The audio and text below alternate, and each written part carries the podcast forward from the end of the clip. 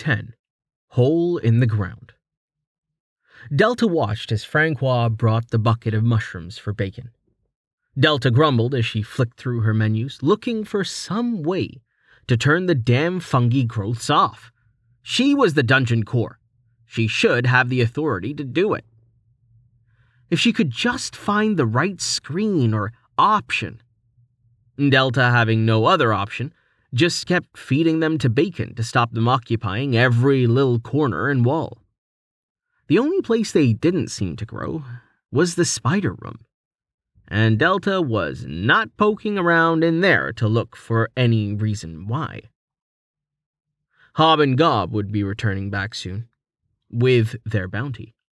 Their last haul had some interesting results, namely that while Delta asked for fish, the goblins had brought back crayfish. There was something fishy about that, but the goblins didn't seem to see the problem. As far as Delta knew, crayfish didn't live in forest ponds or lakes. Or did they? Delta didn't even know where the nearest source of water was.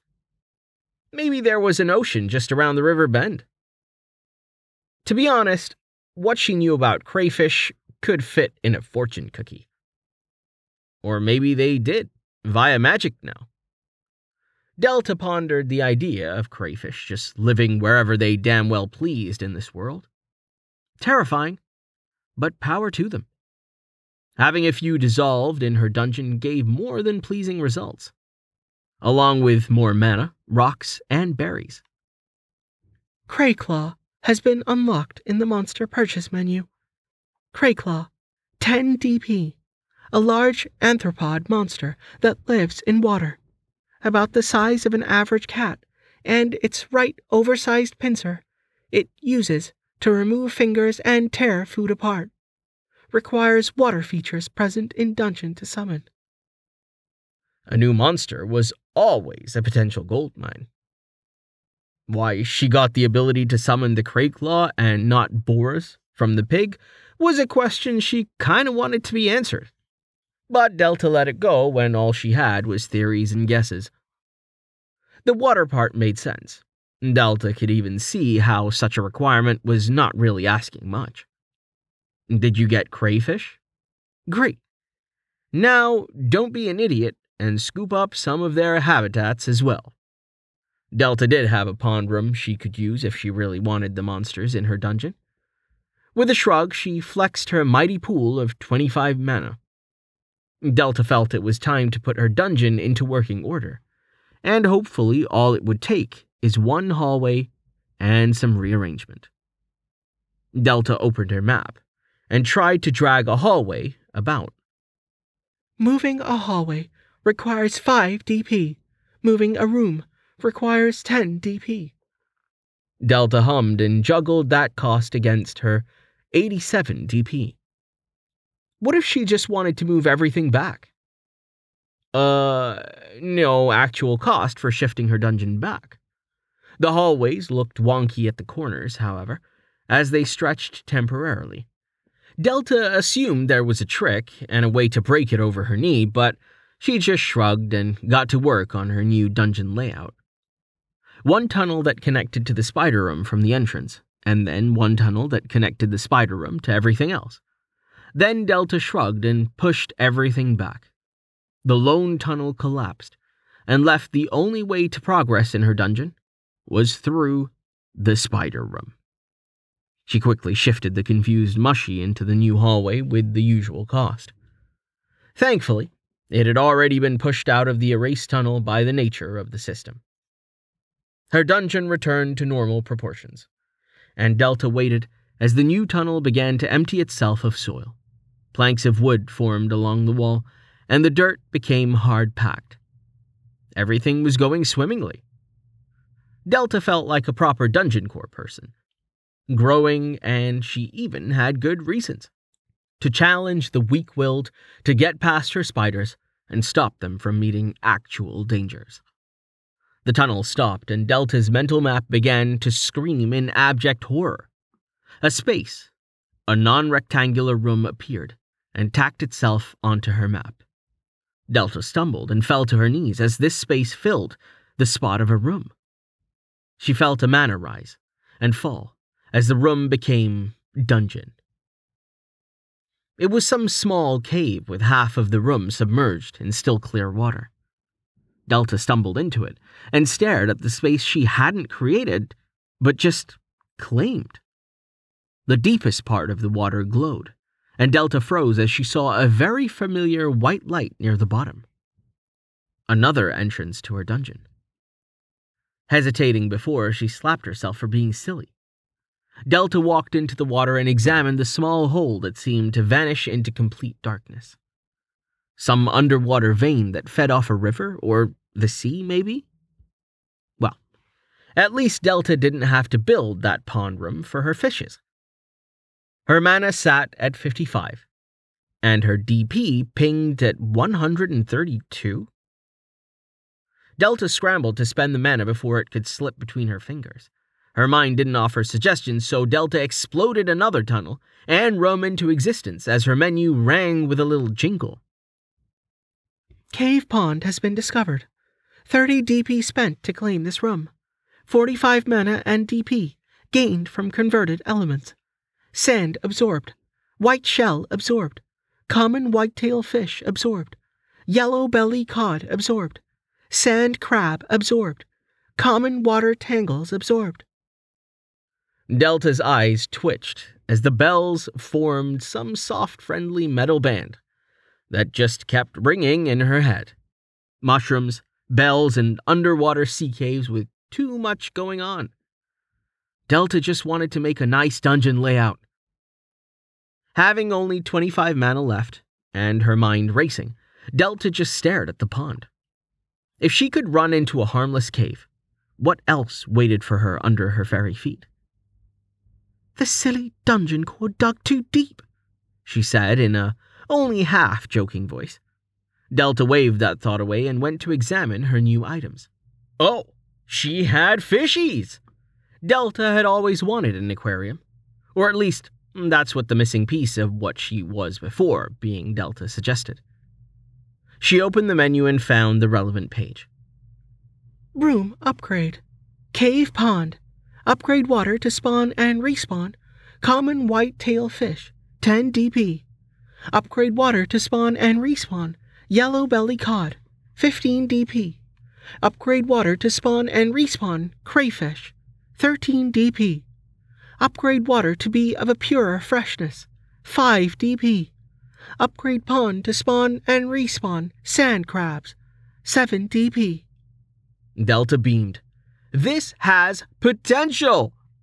What good adventurer cliche would she be if people couldn't fish? Another little jingle sounded. Lumen Mushrooms has finished developing. Cost two mana. Delta looked around her cave and decided, just this once, that some mushrooms wouldn't be amiss. Delta giggled and ran her finger down the purchase menu. The menu asked, almost concerned, if she really wanted to buy all the upgrades for this room. Fishing minigame is a go, she commanded, and the menu dinged once and seemed to fade with shock as the pond room shook as mana filled the air.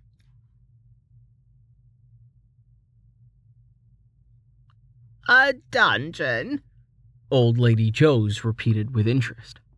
Quiss nodded as the people gathered in the local library. There was no ancient law requiring they did so. The library just had the most comfortable seats. Not far out of town. A fifteen minute walk at best, he explained as people muttered. The muttering wasn't anything actually important. People just made those noises because it was proper to do so at such meetings. Is it a dungeon like Castorms, or a dungeon like Wallops? asked the man who ran the pie shop. His pies were good, as were his prices. His selection, however, was abysmal chicken or fish. And Quiss never could get the man to answer what kind of fish were in the pies. Castorms. Wallops requires consent forms and proof of age. Quiss reminded them, and a few of the people grinned impishly. People, focus! We do not have all day to act like school children.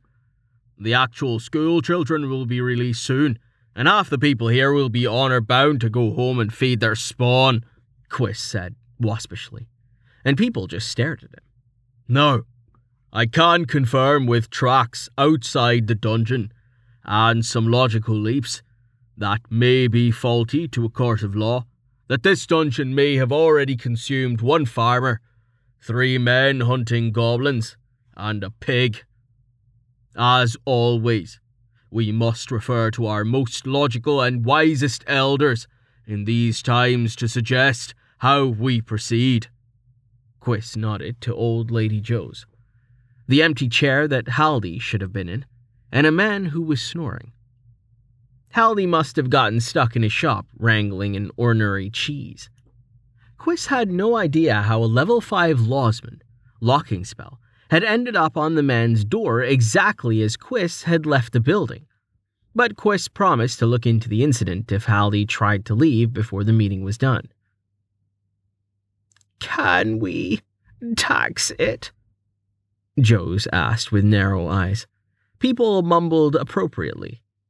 Quiss shook his head. Due to the Goworth ancient laws, dungeons are non taxable. A man with narrow glasses threw in. Quiss agreed and ignored how the man was too pale to be healthy. Poor Vaughn. Hadn't had much to do as the banker of Durance. He sort of sat around recounting the same gold coins that came in and left each and every day. Hmm. The snoring man snorted and blinked. Huh? What you want? He asked rudely, and his eyes drooped again, but Quiss managed to jostle the man's chair to make him stay awake. Dungeon? Sell it to the Fair Play Company. Everyone does, he grumbled, and went back to sleep. Elder Pick was not one for people. Speaking effort, or generally doing anything. Quiss aspired to follow in the man's steps one day. As Haldy isn't present, Quiss began, and people seemed to send a thankful prayer above at this bit of news.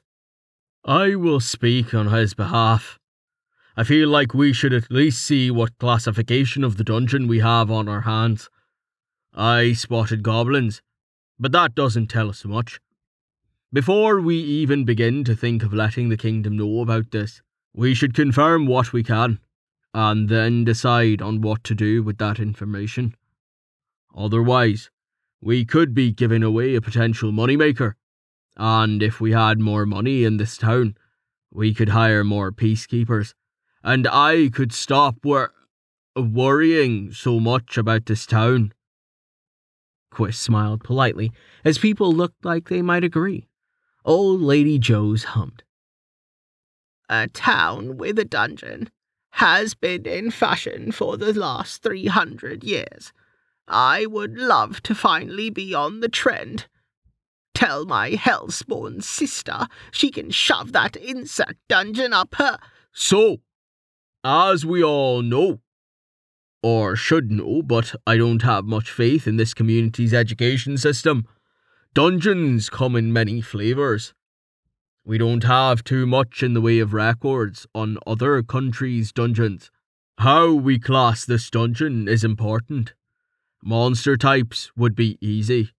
Goblins only would make this a goblin dungeon. There's only about 15 of them in the world, so I hope this dungeon has aspired to be a little bit better than them, Quiss said with a wistful sigh. What about them drops? A younger man that reminded Quiss of a dog that has had its face smashed in by a crush spell, then dropped off a cliff for added insult. Another way to class them, yes. If all monster drop crystals or herbs or spell books, they could be classed as loot dungeons. We won't know until we go check. And unless the dungeon has some odd entry requirement like Haloka's dungeon. Quiss trailed off, and the room went a little quiet. Well, at least it's one way of knowing if the purity rings they make their kids wear is working or not. A woman smirked, looking far too comfy in her fur lined coat, and with a long knife attached to her leg. Really? Don't you have a cute rabbit to gut? Quiss asked stiffly, and the woman yawned, showing off tight muscles in her arms and a collection of scars. Quiss, don't you have some kid's birthday party to piss on with your sour mood? She fired back casually. Ruli was the closest thing the town had to the resident active monster hunter and asshole. Ruli excelled at both with minimal effort. Quiss disliked her for many reasons. Shoving a fire crystal into his pants was one, scaring him mid spell casting was another. Ruli most likely disliked him for making all her weapons flop like props in some play, setting her hair on fire, and making her prey turn into ducks near the end of the hunt. Which is why they ended up hanging out together to drink and complain about everything together and annoy each other. It was the most stimulating thing Quiss could get out of this town most of the time. So, I'll skip the pussyfooting around that you like to do. Want to go dungeon spelunking? Ruli asked, teeth like fangs. Quiss gave a large sigh as old lady Joes nodded in agreement. You too can go. Anyone else here just uh, doesn't have time to adventure. The woman smiled tightly. What? Would that ruin your afternoon of complaining about fences and walking the same six streets over and over while we all pretend that we aren't all going to all snap one day and have a stake burning of the most annoying people in this town? Ruli asked innocently, and Quiss agreed but watched silently as old lady Joes stood. A little bit of power crept into the woman's form, and the wolf bane of Durance stood before them for a moment. A being that could cut them down and make small talk at the same time. Then the legend was gone, and old Lady Joes just smiled. I have pies to make, she said with a calm tone, and Ruli nodded.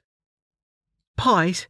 Important, she agreed, and lifted Quiss with one hand as she quickly exited the building. Come on, fire dancer, we're going on a quest, she said with wide eyes. Quiss just scowled at the wrong name and wondered how on earth Ruli kept annoying the town where most of the retired people shuffling about could break them with a finger. Haldy was nice, but he was also wanted in 43 different provinces for his deeds with cheese alone. And Just because no one was brave enough to follow him here didn't mean Quiss wanted to see what would happen when the man was mildly disgruntled.